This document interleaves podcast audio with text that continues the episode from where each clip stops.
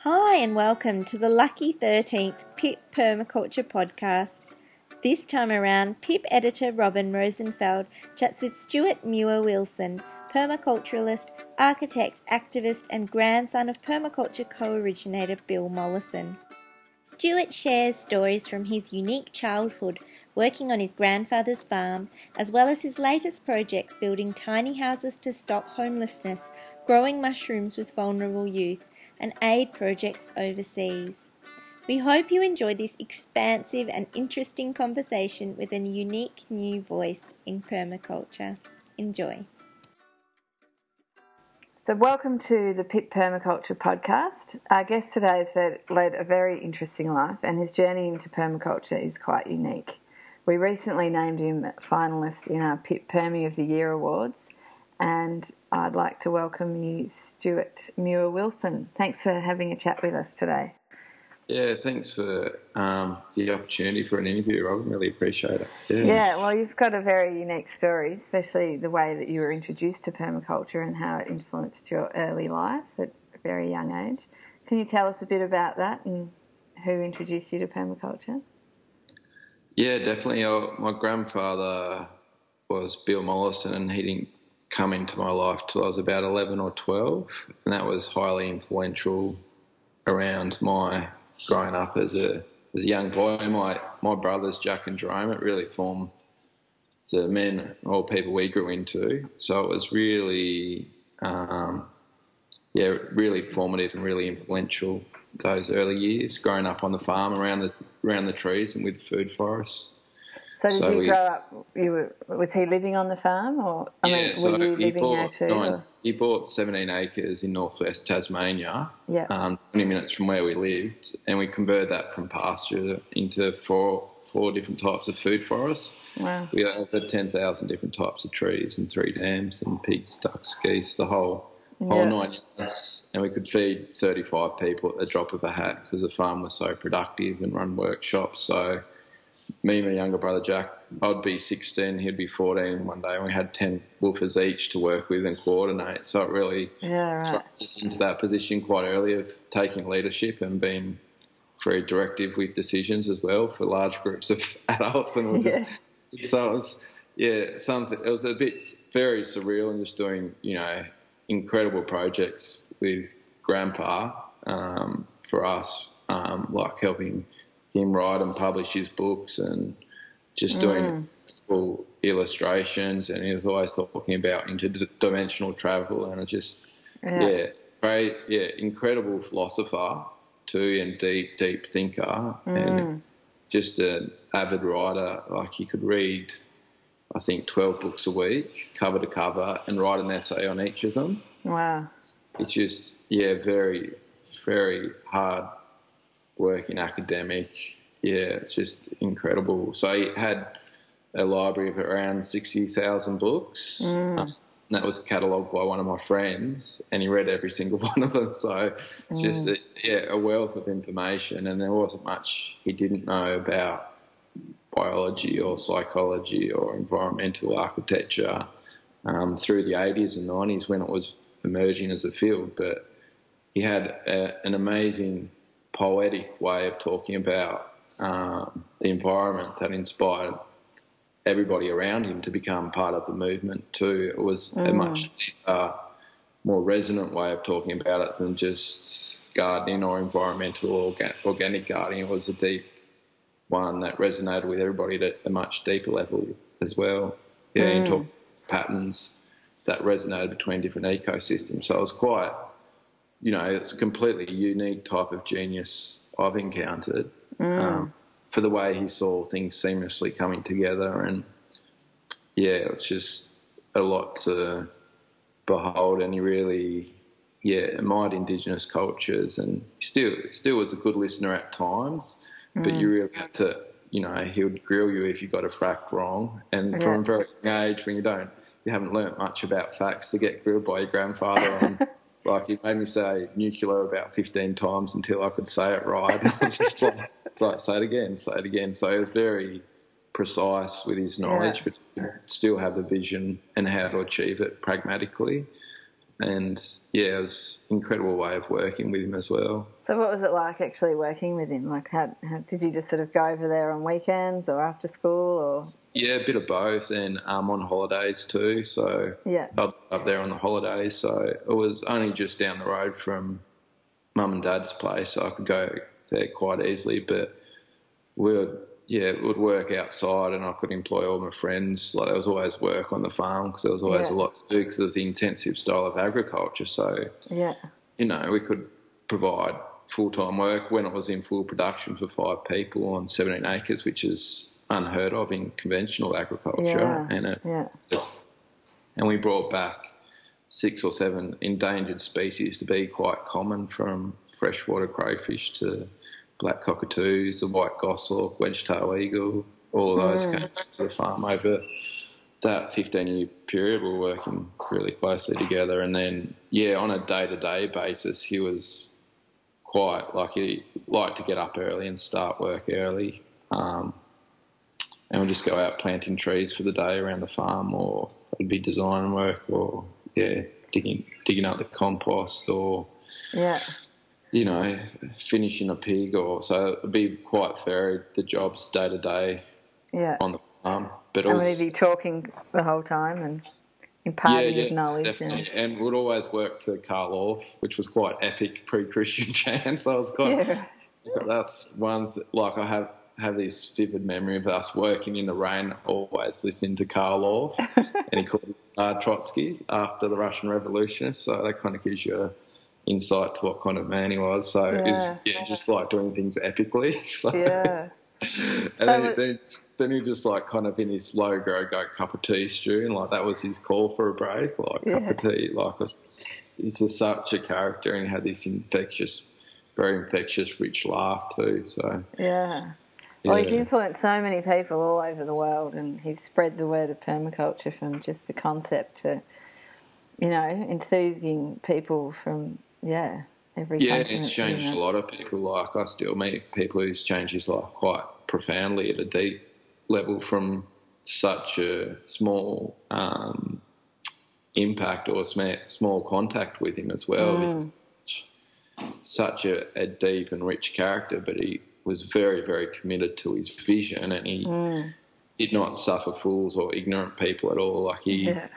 quite, you know, quite brutal in his way of shutting down people because if they Mm. didn't get on board and save the- planet for their own children, he was like, well, what good are you to, to anyone if you just, you know, he's very, very strong on holding people to account for their inactions too. And he wasn't, he, he didn't, he wasn't soft about it too. So he was, could be very, very gentle with vulnerable people, but he could be very hard with CEOs and corporates who were committing the acts of evil to- in industrial agriculture, and he would have no tolerance for that as well.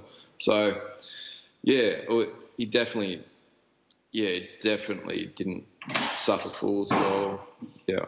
So I guess that must have really formed who you are today, growing up with that sort of level of Yeah, expectation yeah. and Yeah, and I see a lot of those characters in him coming out in my character itself. Like sometimes I can be a little bit intolerant of people that should know better, Yeah. or you would expect to know better. So I can get quite short and blunt, and that's his character coming out in my character, and it's just like, wait a minute, where's that coming from? Yeah. But then there can be other amazing insights into project I gained from that education too, like linking seemingly disconnected fields together too. So I apply that in my work as well. He was quite amazing at um, connecting together disconnected disciplines like engineering, geography, biology, all into the one system thinking approach. So he did a lot of, you know, financial and ethical planning as well, and that had a deep impact on the structure of my brain and how I learn and how I still operate today. Yeah. Yeah, so after um, you left school, you did a Bachelor of Environmental Design followed by a Master of Architecture with honours. And in that project, that final honours project, you focused on a permaculture based design in Tasmania. Um, Yeah. Can you tell us what that was? And Yeah, so it was getting Tasmania ready for peak oil um, Okay. because oil prices were already rising and improving urban density and urban agriculture as well. Um, so while looking after the marginalised and vulnerable in the society, so it was um, yeah a really good project to pitch to the Australian Institute of Architects for that project, and uh, it was amazing. I had amazing role models for architects there as well. So Richard Burnham was an incredible one, and um, Kerry Vandenberg, she was another amazing um, humanistic architect that worked from a human grassroots level and vernacular architecture as well. So that deeply influenced how I integrate permaculture into architecture um, in that project as well. So it was incredible to learn from so many rich and diverse mm. perspectives.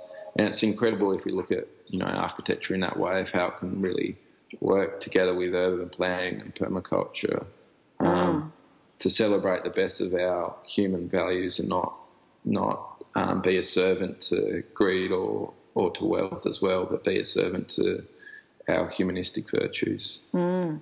So, what was the actual project that you created or designed? Um, yeah, so it was a mixed use. So it was um, urban, density, urban density in housing apartments. So I was essentially converting unproductive car parks into productive urban space. Mm. So it was going on to an existing market space.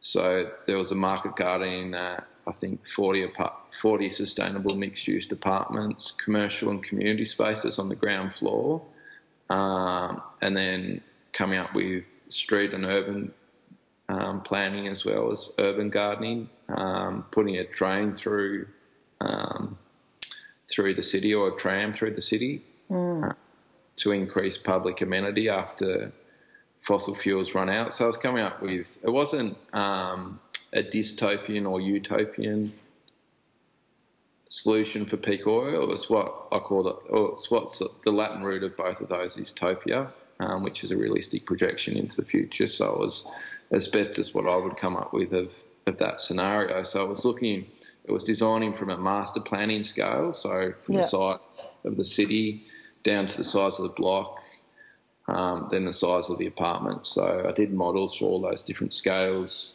as well. Mm. So I articulated that theme of um, ethic and permaculture across all of all of those scales as well. Mm. So, and I think it's yeah, quite fascinating to see what kind of design issues come up at different scales as well. Mm. So, what do you think the likelihood is, is of actually getting a design like that implemented on a large scale? Well, it's quite funny because I know know the property developer that's bought the block of land. Oh, so, really?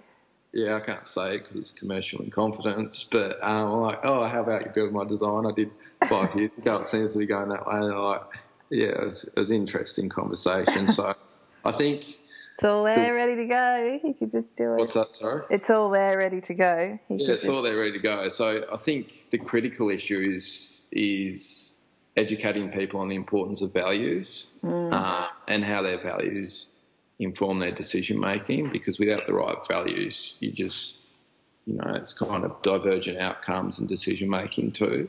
Mm. So that's um, simple enough with permaculture because we need to be connected back to our food and then we all want to take care of our family and then, you know, we mm. want to look after each other. So why doesn't our architecture or um, urban planning resonate with those values mm. as well? And I think that's how I convince people. That's one way I do it. But the other way is getting a better, if they're a business, you know, hardcore business person, I can convince them with the business outcomes because mm. high quality return, lower impact, better community output. You've got um, a better point of difference to other developers because the market's so swamped with this cheap, really subgrade housing. You mm. can create better quality housing, sell your apartments off no dramas, um, and create quality of life for people and the environment too. So you can have the best of both worlds. It doesn't have to be just cut costs and make maximum profit. Yeah. You can still put a decent amount of money into the infrastructure, into you know whatever it is, solar panels or biogas or urban gardens, and make Mm. a high profit on top of that because you've put more of a quality and boutique quality of life in there too. So I think it's as much educating developers as it is educating architects, and I think the Nightingale projects, which are an ethical model of that in Melbourne, are a great exemplar of that project of how an architecture cl- client relationship can bring about best practice in sustainability. But where I see where I really want it to go is going from best practice to standard practice. So it really um, harnesses these, these qualities. Yeah. Yeah, well, let's hope that some developers can see beyond just making money.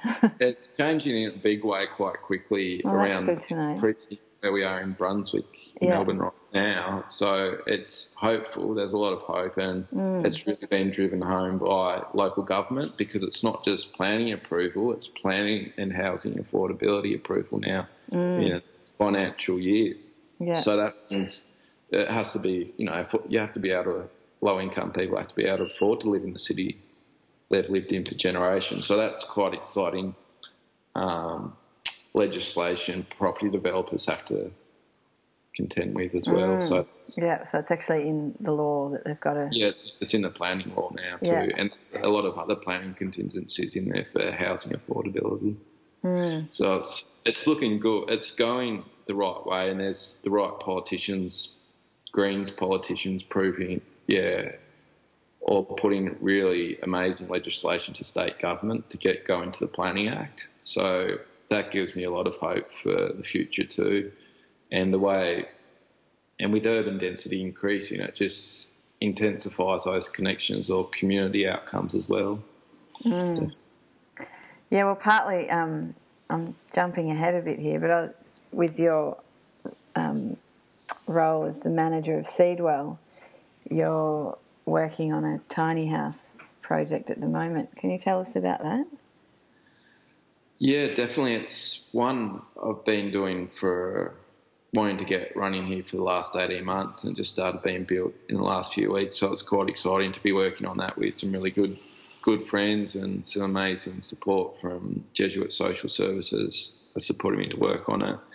And then we've got um, a really good design we came up with collaboratively. So we'll be work, we'll be pitching it to the social housing market in Melbourne to address housing affordability and the homelessness crisis that's been going on here for the last two or three years.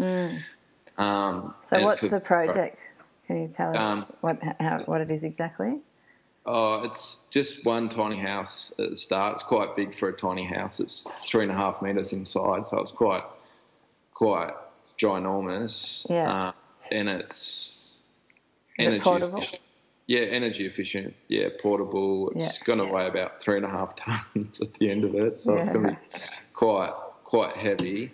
But it's to give people a quality of life. So double height space um, over the lounge room area, then a beautiful mezzanine with a lounge up the top of it, and then it will have a fully self-contained bathroom with a yeah toilet, sink, and shower. Then I'll also have a kitchenette and yeah lounge room too. So it'll be quite you know it'll be fully self-contained and it can um, plug into alleyways or or unused or disused land that can't be developed. So um, it's quite has a lot of opportunity, but the finishes are um, plywood and upcycled timber for the furnishings as well. So we So use it's quite low cost to build, is it? Is idea? it's moderate. It's I wouldn't say it's low cost in terms of you can do. I've seen tiny houses look done for a thousand dollars, but they look like they've been done for a thousand dollars. So we're not sparing any expense because we want to give the people who get a, a quality of life Hmm. as well, because it could be potentially permanent housing for them too, not just temporary. So we're making it super well insulated, um, really good quality li- lighting, like timber double glazed windows. So it's got all of the ecological ticks on it. Uh, and then down, yeah, downsizing as well. So So who would who would this be for? And How Um, like is the idea to kind of build multiple versions of this? Yeah, and- yeah, definitely. So to kind of streamline this and build as many different versions as, as we can. So there's quite a, a lot of tenders out there we can put in for, which are huge contracts, and then there we can sell to the private market for people who just bought a bush block to go onto their bush block while they suss it out for a year or two and do their holistic planning. So there's quite a few different applications as well, and it can also be put onto properties for Airbnbs hmm. to generate alternative income. So we've had inquir- strong inquiries into it for all this. So we're just trying to get this role model, this prototype up and running for this site, so we know how it works in with local manufacturers, so we can um, pump them out and create a social enterprise impact for this this centre here for um, Seedwell and the Emerging Eco Skill Centre where we are now. So who's building it? Who who are the people that'll be building it? Oh, I've got um, yeah, my friend Dre. He's kind of initiating the whole thing. So, um, and then Skip, my friend, is the metalworker fabricator. So they're all, all welding and cutting steel at the moment. And then um, we've got another guy, um, Ollie. He's helping us out with the panels, and he lives in a tiny house, so he's bringing that experience to it as well. Yeah. And then the, the girls from Hammer Time, which is a female only carpentry workshop, they're doing the fit out and carpentry for it too. Oh, yeah, which is- great. so that's exercising that that ethic because females only make up two two percent or less of trade workforce. So it's giving um, them an opportunity to upskill as well. So I'm doing arch- architecture or carpentry detail drawings for the girls from Hammer Time to build for the tiny houses into the future. So it's we have a big social impact uh, on the process and building of them as well to um, also vulnerable and marginalised. But the the vision for the projects to get um, kids that have experienced homelessness or poverty into the projects as well to get them re-engaged with So they communities. help build them. Yeah, yeah, Yeah. and upskill too. Yeah. So that's quite, um, a, yeah, a fun part of it as well. So we have all those um, important social impacts which underpin that those those key foundations of both permaculture ethics and uh, social justice. Mm. Yeah, it's really really exciting work to be on the the frontier of. Yeah, Yeah. and, and uh, each each of those groups bring a rich perspective or take on the design as well, and awesome ideas. So it's working across across that as well. Yeah, And it's part of Seedwell, the project. yeah, yeah, yeah. Oh, it's kind. Of, it's on the same site. So Seedwell is its own program, and the tiny home is a is a different thing because that that yeah, it's qu- quite a bit bigger and broader. Seedwell's focused more on the gardens and the permaculture and the the ecological training. Yeah. So can you tell us about Seedwell? So you're the manager of it, and the program runs across two sites in St Kilda and Brunswick. Yeah. And That's yeah, what do you what does Seedwell do? what don't we do? Uh, yeah, it's quite a lot. So we work with at-risk or marginalised kids um, and family violence survivors in St Kilda. So Okay. that's great work we do in ecological stewardship and um, animal therapy and things too. So that's quite a big site. Um, So, what sort of age uh, the kids you're working with? Um, 16 to 25. Okay. So, yeah, but they can be anywhere in that range at all. But I generally mostly work with the 16 to 18 year old kids Yeah. that have gone through various stages of trauma. So, it's, um, connecting them back to the garden and the present moment through the soil and healing power of Mother Earth. So it's Yeah. quite, yeah, uh, yeah, quite a, yeah, I don't work like a social worker down there. I work more like a spiritual healer or something. But I just love working with the kids and channeling Yeah. their energy into the garden and giving them a sense of self-esteem and really building up their value in themselves because Mm. for them it's the first time they've had a positive role model in their life. Yeah. So it's building up their their resilience in themselves and their belief in themselves too. So it's quite amazing the changes we've seen over the program. What sort of changes do you see? Have you seen Oh, anything? violence rates have dropped from 25 to 30 acts of violence towards staff a month to you know three to five, which is dramatic. And then also property damage, which happens in youth refuges on a daily basis. So again, about 25 times a month, it's dropped next to zero. Mm. So it's and the rates of anxiety and depression have fallen in the kids too. So Right. because they connect with the animals just like that, it's that unconditional love from the animal.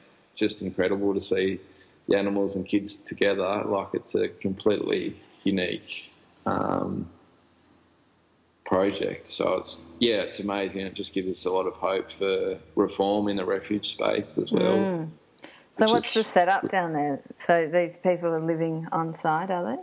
Yeah, so we've got um, seven units for um, young people Yeah. under 18, and then we've got seven units for um, seven family violence units as well, and then one overnight crisis accommodation unit that can be used for people sleeping that rough that night. They can get it on short notice. Yeah.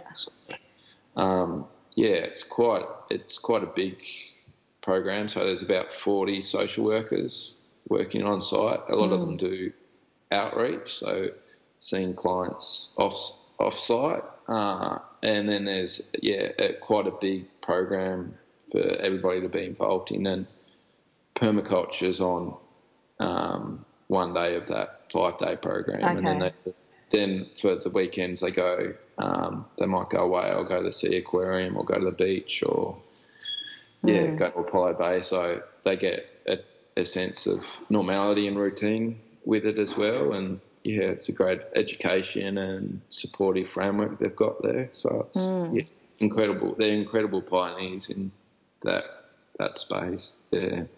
And what's what's the garden like? What what are you what are you actually doing with them in the garden and with the Um, animals? Oh, we do a lot of things. So yeah, animal care and animal animal therapy and aromatherapy too is a big part of what we want to start ramping up because we've got an aromatherapy garden. Oh, yeah. um, we do a lot of cultivation with the kids, so teach them how to grow seeds and mushrooms, and which is just yeah. Don't get me started on that. Um, it's really really passionate about mushrooms. Yeah. Um, so it's really awesome to see see them grow, and then you know you tell the kids they're doing biology and science, and they just can't believe it because you know they've doing, been doing it all along, and they didn't realise it was that simple. And so it's great to see, yeah, the kids grow with the gardens as well.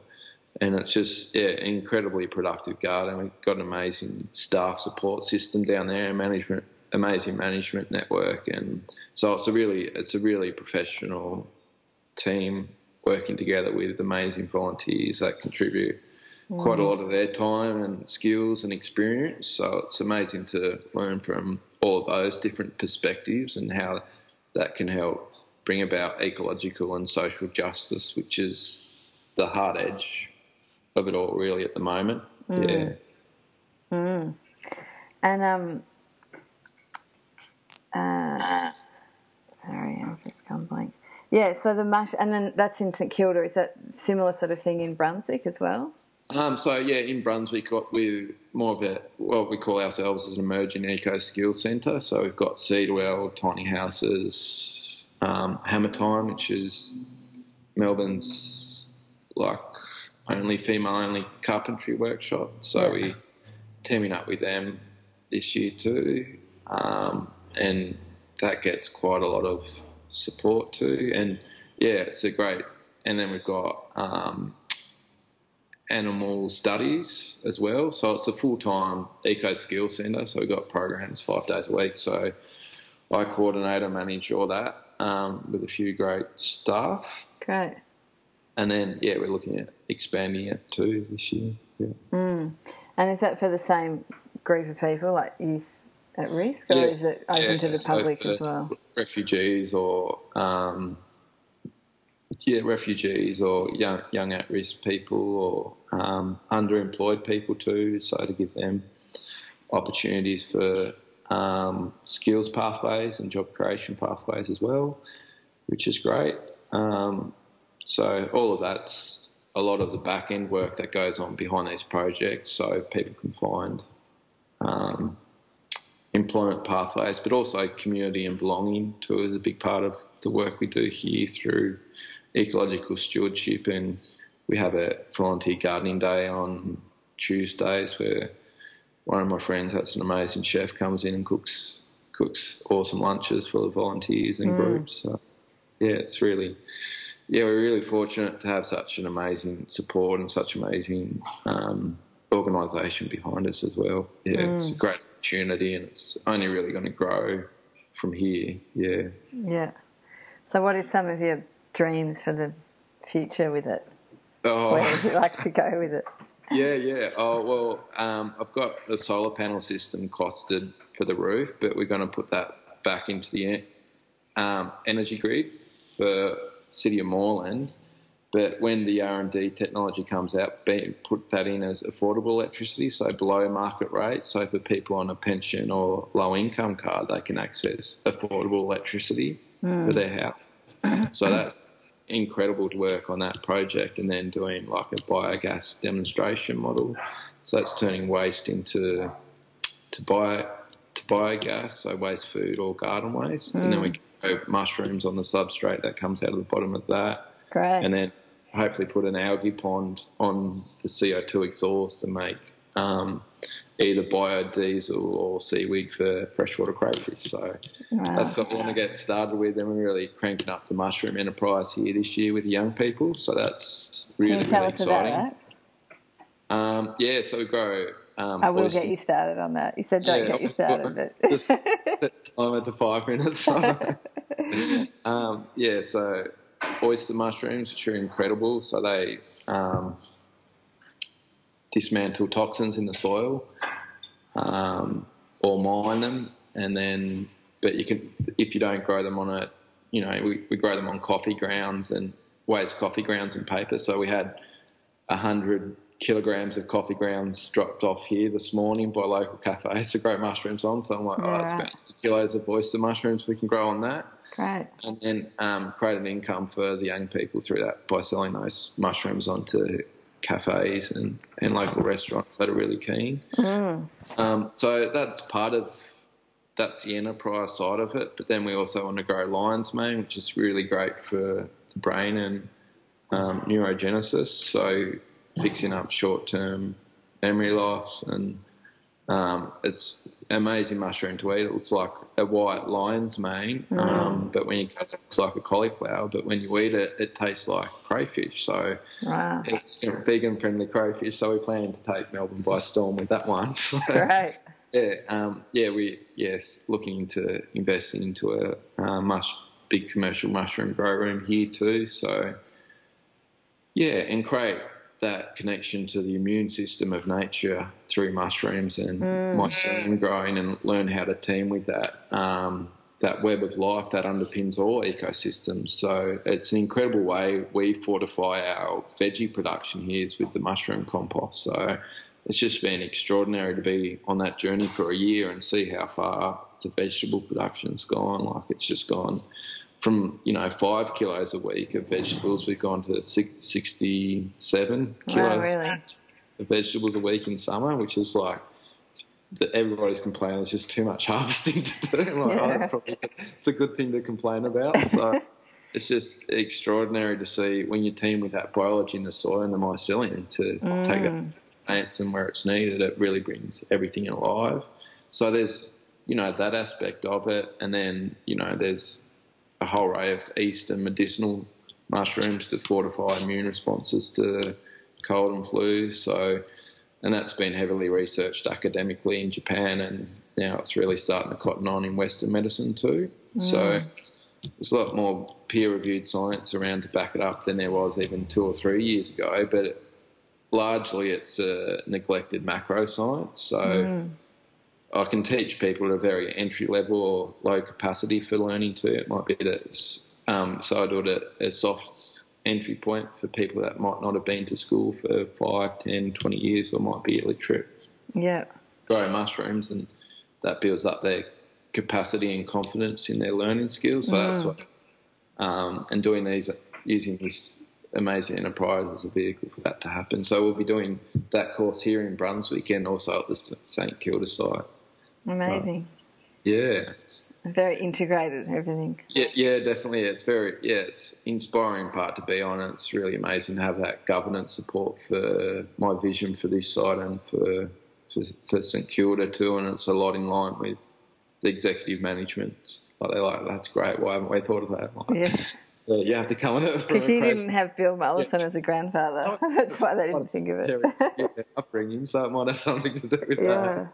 It's like, what if we did this? So, and then you know, you get that element working, you move on to the, the next, and you have it so it so, it supports the greater vision and outcome doesn't detract from the energy going into that system. It builds it up. So, it's quite, um, yeah, an amazing place to be in to be on this ecological justice frontier, which is very for state government. So um, yeah, I was in a state government consultation a few weeks ago with a few environmental lawyers, and they're like going, "So guys, tell us what environmental justice is." And I'm like, "You don't have an environmental justice policy." And I'm like, yeah. And I'm like "Oh my goodness!"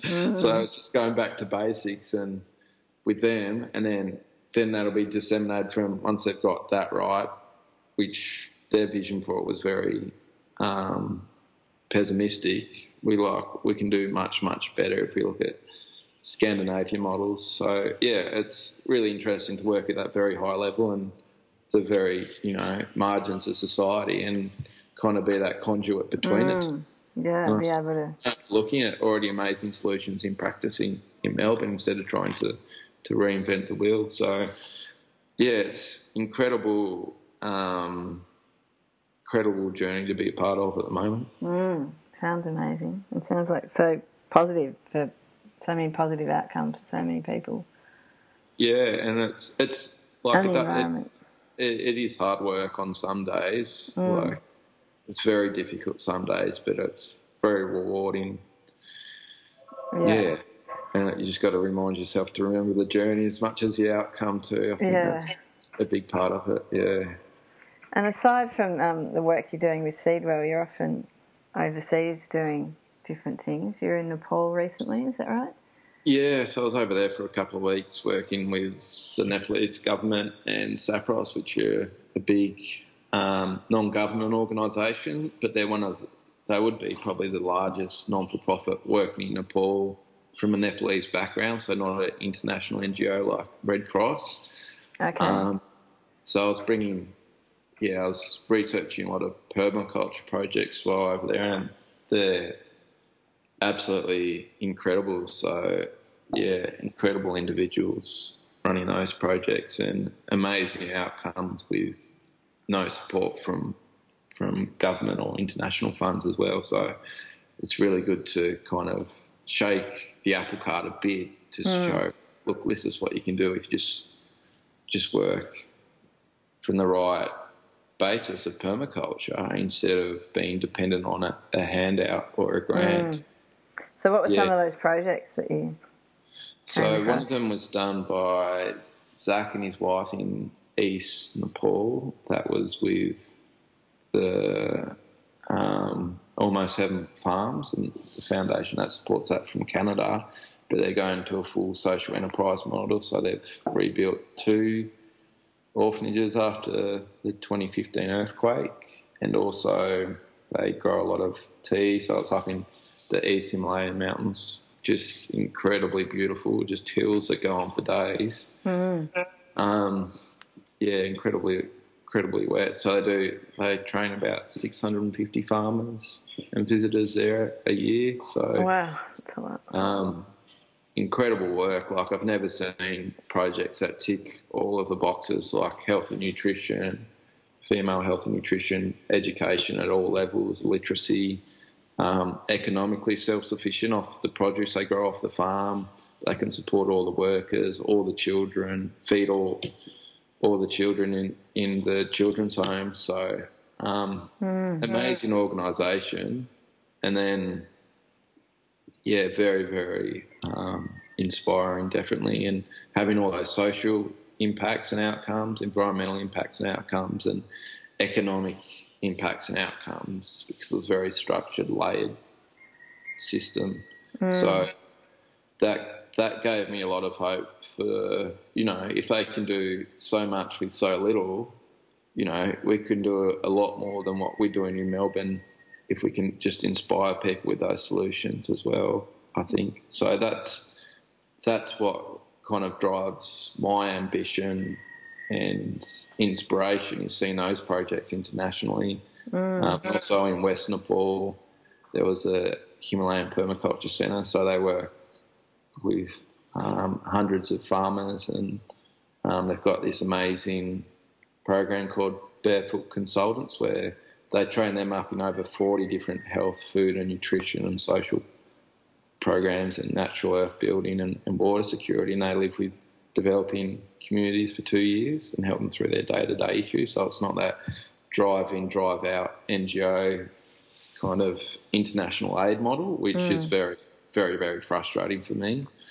Um, so, yeah, it was an amazing honour to be able to teach them for a day or two about water security and water harvesting and what they could do with their existing technologies as well. Mm because they've got a two, like it's been made a lot worse by climate change. They've got a three month wet season and a nine month dry season. Right. Okay. So, yeah, it's quite, um, quite a, and it's becoming quite a harder dry season as well, and a more intense wet season. So their infrastructure really isn't up for the challenge. So there's a lot of, lot of great work there to do, but there's always a lot, lot more work there to do, mm. and just getting a lot of surveys and assessments done by the UN um, Food and Health Organisation too. So it's starting to, to come up on international radars because what happened in the 2015 earthquake, they were the only organisation in Red Cross, in not they were the only organisation in Nepal that didn't get blocked at the airports because they were already there set up. So mm. they were helping people immediately after the earthquakes. But what the old Nepalese government did, they blocked aid going into Nepal for up to a month. So people were without support from the Red Cross who wanted to help but couldn't get, couldn't get logistics past the airport bureaucracy yeah. because they weren't paid off. So that that's just the reality of it. And then permaculture became these amazing models of resilience and help, and they were completely unsupported. And then started to get picked up by international organisations. This amazing work. So, and then the resilience through recovery kind of project came out of that, which was making earthquake affected communities more resilient to um, flooding, earthquakes, and, and drought too. Mm. So it was a good, it was a powerful catalyst for bringing permaculture into the limelight that's often taken up by the big NGOs because of the resilience those communities had already established through permaculture mm. um, prior to the earthquake. So, you know, I think that that was an amazing silver lining for me out of the earthquake, and just, just and it just it's just made the contrast between the permaculture model for development and the NGO model for development that much more starker. Because mm. NGOs like USAID, they only work until the funding dries up or is cut. But permaculture, that can go on, you know, forever, um, or has gone on forever for up to 30 years in some of these communities. Mm. Um, yeah, because it's built around empowering people and education and values, not just around money. Mm. That's a critical difference in permaculture is that we build around that system of ethics and then also yeah, I'm teaching in Germany in a couple of weeks too. So doing a, a lecture and um, seminar tour there with the biodynamic and organic movement. So quite a lot. Great. At the moment. Yeah. How do you fit it all in? I don't know. I mean, still managed to get my eight hours of sleep, but oh, just oh, and I still can turn off my phone and yeah, yeah. So I have yeah good me time on the weekend, and yeah. that's the only way I don't burn out. I just got to say, no, I can't work this weekend. Yeah. Or if I, I take Monday off, that's the only way, or else it yeah. just becomes too much. But I work with some incredible teams, amazing people. So that's the only reason I can do what seems like a lot. I just work with the most amazing individuals, and mm. they really inspire me and give me a lot of hope and keep me going. And you know, we really support each other to do the best work we can and pick each other up, and we might fall into a bit of a slump too. So it's amazing. It's fundamental to the way I work to have the right right type of people around me to give me the right advice or point me in the right direction or say, Mm. don't worry, sure, I've got it. So they keep the projects going while I'm focusing on other things. So Mm. that's, yeah, that's, that's the only reason I'm having that sense of community and support and belonging amongst my friends and my teammates is um, really what makes it all happen. Mm. Yeah, and your amazing ability to take all, have all that knowledge and then incorporate it into so many different things and tie them all together seamlessly. Yeah, definitely, and um, it's quite beautiful to talk about it in that way because then we're not talking about segregating stuff through programs or funding streams or things too. We can talk about it to a greater human value system that speaks to us all, to our innate ability to be com- compassionate and humble and listen to each other and listen to concerns. And then if we do that from a humanistic base, I think we're on the right track to bringing the value system about that can deal with, you know, climate change or catastrophe at the brush of a stroke because we know we've all got each other's backs and we know we're all here to support each other. So that's kind of the back message in what underpins these centre, ecological skill centres in, with Seedwell in St Kilda and, and Brunswick is to be that that beacon of hope and belonging for young people that don't necessarily have a place to go to in society. So yeah, it's um, yeah, we're still still developing that one line vision to kind of ascertain or boil all that down into one five liner sentence. Oh, it's always so Yeah, hard we've to do got those all, things. all these programs kind of making the mycelium web of life together and evolving at its own pace, but it's um, yeah, incredible to be a part of, and it's all it's all different pieces of the one puzzle. It's still working out what that puzzle looks like when those bits fit together and what picture that paints. But I think it's got something to do with ecological and social justice and a deep purpose of meaning in our day to day work and to feel supported and that we all belong. And I think that's something we all crave, no matter what walk, walk of life we're from. Mm. And I think it's something we all need to to be the best version of ourselves. So I think that's how all of my projects kind of lock together, and that's how I kind of keep keep them on the single stream and, and focus towards that vision. Yeah. Yeah, Yeah, and being able to, I mean, you've got all these great people around you supporting you, but also being able to manage them all and inspire them, which sounds like you were starting to learn when you were 16 yeah, on yeah, the farm. So Yeah, definitely. It's just like let's do this. Like ah. make it happen. public talk in public. So I taught um, at my first permaculture design course with Bill when I was 14. So I was pretty, and I was just like, what am I doing here? so pretty, pretty incredible. So I was forced into, I was a very shy kid. So it forced me to be very confident talking in public at a very young age. Yeah. So it's something, um, it's as, it's not necessary. Yeah, it's a, a great asset to me to be able to articulate those ideas, and that's something Bill was incredible at, and I think it's undercredited for was articulating the core essence of a problem and a solution, Yeah. which was I think a big part of his genius was having that precise articulation or thread of words to distill the very essence of something, of a problem, of a situation, of a context, of mm. it's like, no, that's not the question you're asking. The question you're really asking is this, and people go, my goodness, that's right, yeah. Yeah. So his ability to to steal ideas into a high level of synthesis, like around going from uh, we need a the biggest change we need to make is going from a society of consumption to one of production. Like that just sums it up. If we all become producers, Yeah. that sums up the value system we need to change. So Well, it Yeah. sounds like you're working hard towards that. yeah, definitely, yeah. All right. Well, thanks a lot for chatting with me today and Yeah. sharing your story. It's really interesting to hear and very inspiring. Yeah, thank you for the opportunity, Robin. Really appreciate it. No worries and keep up the good work. Thanks for tuning in to the PIP Permaculture Podcast. For more information about PIP Magazine or to subscribe, visit www www.pipmagazine.com.au. Stay tuned for more thought provoking podcasts via our SoundCloud or sign up for our free Pip Fortnightly Guide delivered direct to your inbox.